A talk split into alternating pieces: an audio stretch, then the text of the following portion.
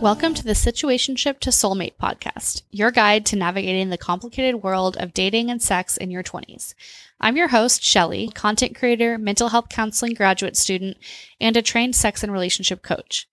After going through a lot of traumatic, unhealthy, and toxic experiences throughout my 20s, I'm finally ready to use what I've learned over the years to help those of you who are still experiencing it.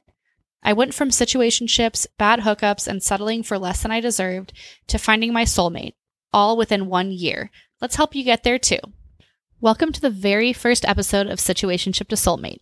This podcast has been a dream of mine for a while now, and I'm so happy it's finally happening. I went through a lot of difficult, traumatic, unhealthy relationships and situationships um, throughout my 20s. And these experiences really shaped me and forced me to grow and to change and to learn a lot about myself. And now that I'm on the other side of it and I'm finally in a healthy relationship, I want to help those of you who are still stuck in that place that I was stuck in for most of my 20s. I thought we'd kick things off with an episode all about situationships because obviously that is in the title of this show.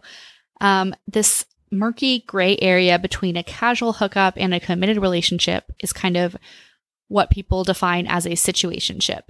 So it's something that I definitely struggled with a lot over the years. And I seem to always find myself just putting myself back into situationships over and over again, even though I knew deep down that I wanted a real relationship. And it was really frustrating because, you know, there seemed to be this disconnect between what I knew I wanted, what I wanted to believe that I deserved, and the reality of the types of dating situationships the types of people that I was choosing to date. So I know I'm not alone in this. I'm sure a lot of you can relate. Um, and I can just still feel that like stomach dropping moment when the person I was going out with would say, I just can't be in a relationship right now, but I really like you. I want to keep hanging out with you, you know? And I would always have to kind of compromise what I wanted, compromise, you know, what I knew I wanted deep down to be like, yeah, that's fine. Like, let's keep hanging out. Even though I'd always feel that disappointed feeling. In hindsight, situationships were never really giving me anything other than massive anxiety, lowering my self esteem, causing me to continually abandon myself, abandon my needs and my desires, and just putting someone else first, putting someone else's needs and desires first. Because at the end of the day, that's what you're doing when you are saying yes to a situationship when really you are wanting an actual relationship with that person. So, why did I keep finding myself in situationships over and over again in my 20s? I'm going to dive into a little bit of my personal experiences, why I think it was so hard for me to break out of the situationship cycle, and then share my advice um, for any of you who might still be feeling yourself stuck in situationships. So I had three main situationships or dating experiences that I would consider a situationship throughout my 20s. The first one started when I was 19, actually. So technically not my 20s, but it continued into my 20s. Um, I was in college and, you know, I was young. I didn't really have much experience with dating. I, in high school, I had not had any boyfriends. I had gone on dates with like two guys total, three maybe. Um, so I kind of went into college totally naive and pretty clueless when it came to dating. Um, and so my sophomore year, I met this guy and I thought things were going great. You know, I really liked him. He did take me on a couple of like real dates, quote unquote. Um, and if any of you have gone to college in America, I'm sure you can relate that guys in college don't really take you on dates a lot, or at least they didn't when back when I was in college. This was like 2012. Um, so the fact that this guy actually took me on dates, I was like, oh wow, maybe he actually wants to be my boyfriend. And I was really excited about him. Um, and then basically, long story short, I ended up seeing him kissing someone else at a party. And that just totally crushed me. Um, mind you, we had not had any sort of conversation about exclusivity. We had not, you know, I had not told him that I wanted to be in a relationship with him. You know, none of that conversation had happened. I had just been kind of assuming based on how he treated me um, that maybe he wanted me to be his girlfriend at some point. But that definitely taught me the lesson of like, you need to have that conversation. So I ended up basically asking him to have a conversation with me. We talked. He said the typical college dude, like, I can't be in a relationship right now. I'm I'm just so busy with school and blah blah, you know, giving all those stupid excuses that I totally fell for at the time and was like, okay, he can't be in a relationship right now, but maybe at some point in the future he will be able to be. Um, spoiler alert, he never came around. That was definitely my first experience with like someone can take you on dates, they can, you know, act like they really like you, they can be physical with you, and that does not mean that they want to be your boyfriend. And yeah, that was kind of my first experience with that. And I remember it just really confused me because I was like, I don't get why he wouldn't want to be my boyfriend. Like we get along so well, you know, what's what's the deal? It's my second experience with a situationship. I was probably about 24. Um, and this was someone who we were kind of in the same friend group. And this was again an experience where this guy would you know, he would take me on dates sometimes. He told me he really liked me. We texted all the time, all that stuff. And credit to him, he kind of pretty early on told me he could not be in a relationship with me. He had a lot of stuff going on in his life, blah, blah. Again, all the same excuses. And this was kind of my first experience with this thing that I think a lot of us do. I know I'm not alone in doing this, where we want to see the potential in someone. You know, we want to think like, oh, but if these things were different, or, you know, maybe in the future things will be different. And I definitely held on to hope with him uh, for a while, despite him, again, you know, straight up telling me he did not want a relationship. Um, I thought, like, well, you know, once he gets a different job, or once he figures out his mental health, or, you know, once he kind of cuts back on the drinking a little bit, um, then things will be great. You know, I was looking at like the future potential instead of looking at what was right in front of me, which was a guy who, you know, every single aspect of his life was kind of a mess. And he, he was self aware enough to be like, I cannot be anyone's boyfriend.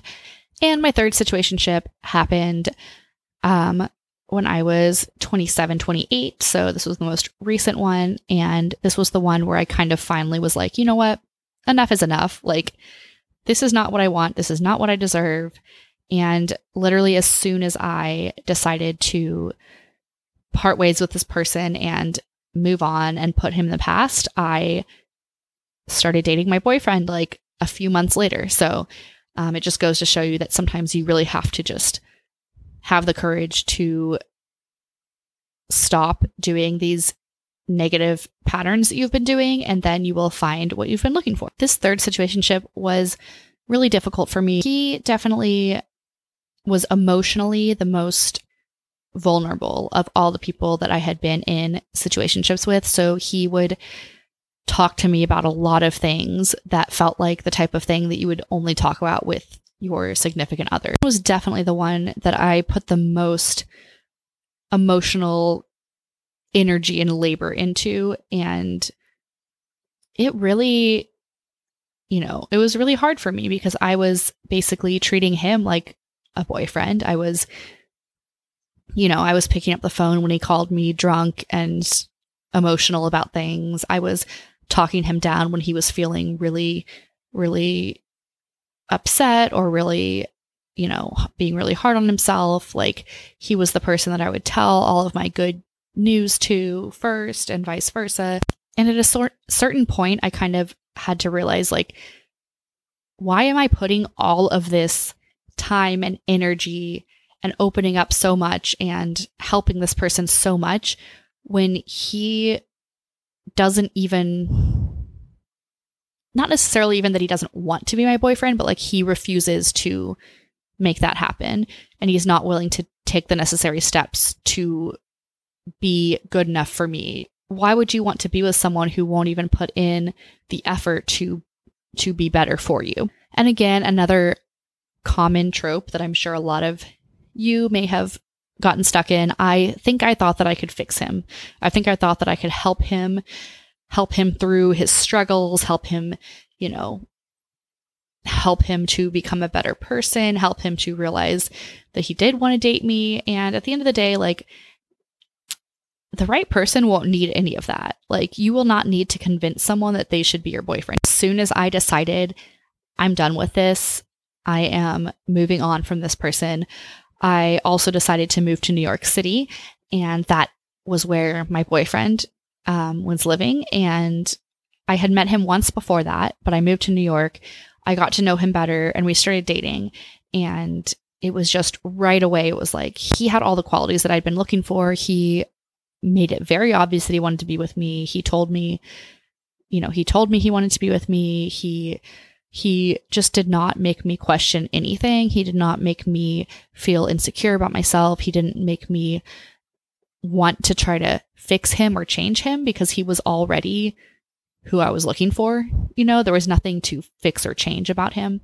And I think part of what allowed me to really recognize a good thing when I finally found it was doing some reflecting on some of these bad situations that I had been in, in the past and these three situationships that I talked about. So, a few of the kind of main lessons that I feel like I learned, um, and you know where I went wrong in these past situationships that I was in.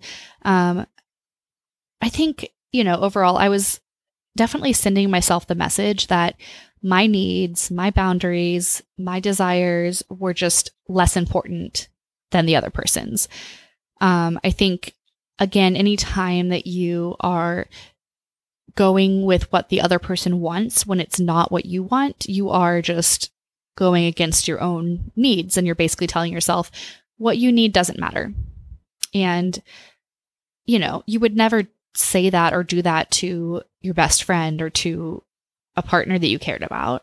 So why did you do that to yourself? Um, I was also just settling for less than I deserved and less than what I wanted. You know, I I wasn't confident or self-assured enough to know that I deserve to have higher standards. And even when I did kind of start to realize like, yeah, I deserve more than this, I wasn't able to give that to myself yet because I was just I needed to work on my confidence and I needed to work on my self esteem. I had a lot of unhealed emotional trauma from past experiences. I am also a sexual assault survivor, so I had a lot of sexual trauma that I had not processed yet. And that caused me to kind of subconsciously not really be ready for a real relationship. Um, so I would basically choose people who I knew couldn't actually give me a relationship. So that's kind of confusing. So I'll try to explain that in another way. Basically, sometimes we choose unavailable people because we are actually not available ourselves. And the reason we're not available, you know, there's a lot of different reasons why that could be. But I think for me, it was like I had not healed and I was just not ready for a real relationship. But at the same time, I'm not one of those people who thinks you have to be completely healed before you can be in a relationship. Um, you know, I've been with my boyfriend for a little bit over a year now, and I definitely have more healing to do. I have, you know, I've healed a lot throughout this year that we've been together. Like, you don't need to be completely healed, but I think you just need to be self aware enough to be like, to like at least know the work that you need to do and to make sure that, you know, your past trauma is not stopping you from taking care of yourself or from you know loving yourself enough to find people who will love you. I had a lot of shame and it was causing me to think that i was unworthy of love. Brené Brown defines shame as the intensely painful feeling or experience of believing that we are flawed and therefore unworthy of love and belonging Something we've experienced, done, or failed to do makes us unworthy of connection. When I first heard that quote, I was like, oh my God, this is, this is totally me. um, that definition of shame really, really encompasses that pain that I was experiencing because of my past trauma and because of some of the bad relationships that I'd been in. And it was causing me to just really not feel worthy of love, not feel worthy of a healthy relationship. And I was basically like subconsciously blocking myself from finding the right person. So if you're listening to me talk about all this and you're feeling like, yes, I am definitely relating to this, if you related to any of my past situationship stories or, you know, what I just talked about around shame, around healing trauma, I want you to ask yourself these three tough questions and maybe journal about them if you're into journaling. Um, and just kind of reflect on these three questions that I'm about to ask you. And I think it'll help you kind of dig into where you're currently at with dating and relationships and hopefully kind of understand yourself better and understand like areas that you might need to work on. So, the first question I want you to ask yourself and journal about is Are you actually ready for and available for a relationship? Could you be attracting or attracted to unavailable people because you yourself are not truly available? So, you know, these questions kind of go off of what I talked about earlier of sometimes we can be subconsciously attracting the wrong people because we are actually just not ready for a relationship. So I want you to be really honest with yourself and ask yourself again, are you actually ready for and available for a relationship? And if you answer no, do you think that it's possible that you are attracting the wrong people or attracted to the wrong people because you yourself are not available yet? The second question I want you to ask yourself is Are there parts of yourself you feel you cannot ever show someone else? Are there things about you or your past that you feel ashamed of? And if so, how can you learn to let go of that shame and make room for the possibility of sharing it with someone. So this one really hits deep. My boyfriend was the first person who I actually talked to about a few different things that I felt really ashamed of. And it wasn't until I actually told him these things that I realized I had been keeping these things bottled up inside me because I felt so ashamed. And I remember there were years where I literally thought, like, I can never tell anyone these things because Nobody would love me if they knew these things about me. And as soon as I told my boyfriend, it was like a weight was lifted off my shoulders. And he was like, you know, I still love you. Like he didn't, he didn't, he didn't see me any differently. He didn't judge me. He was there for me. He supported me. He talked me through things that were difficult to talk about. So I want you to really be honest with yourself right now and think about like, are there parts, parts of yourself that you feel like you cannot ever show someone else? Or are there specific situations you've been through? Um, maybe it's trauma, maybe it's mistakes you've made in the past. And are you feeling like those are things that you will never be able to share with another person? And if you do if you do relate to that, I want you to really just imagine what it would be like to find someone who completely accepted you for everything that you are and accepted every single bad choice you've ever made and it did not make them look at you any differently. And the first step to finding that person is learning to let go of the shame that you're holding on to. And the third question that I want to ask you, I know these are kind of tough questions. I did I did warn you these are tough questions. um, but the third question is is there something you are punishing yourself for? Is there something you haven't yet forgiven yourself for? And could this be keeping you stuck? Could it be keeping you stuck in this idea that you are not worthy of a loving, healthy relationship? So, this question kind of goes along with the f- previous question, um, but it's just digging a little bit deeper into it. So, you know, is there a chance that you are subconsciously punishing yourself or hurting yourself through choosing men who will hurt you.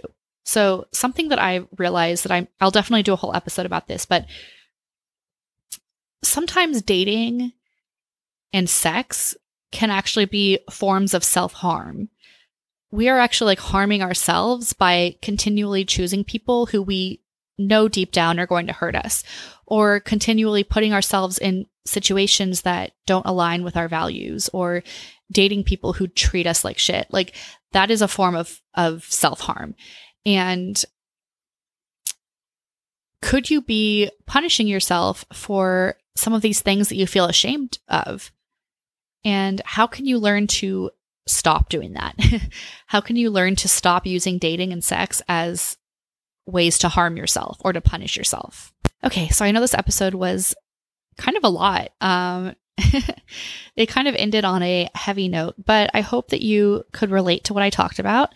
And I really hope that you use these questions that I asked to kind of journal and reflect on things that you've been through. And definitely let me know. Reach out to me on social media um, if you know if these questions helped you, if you related to any of the stories that I told about my past situationship experiences. And yeah, I'm just really excited about this podcast. I have so many episode ideas. I have so many episodes in the works right now. And I'm just excited to hopefully help all of you out there who are currently or in the past were in situationships or any situations really that are just not making you feel good around dating and sex. So, yeah, thanks so much for listening. Thanks for listening to the Situationship to Soulmate podcast. If you enjoyed this episode, please share it with someone you think would enjoy it. And don't forget to subscribe, rate, and review the podcast so it can reach other people who need it. Follow us on Instagram and TikTok at Situationship to Soulmate, and feel free to shoot me an email at situationshiptosoulmate at gmail.com.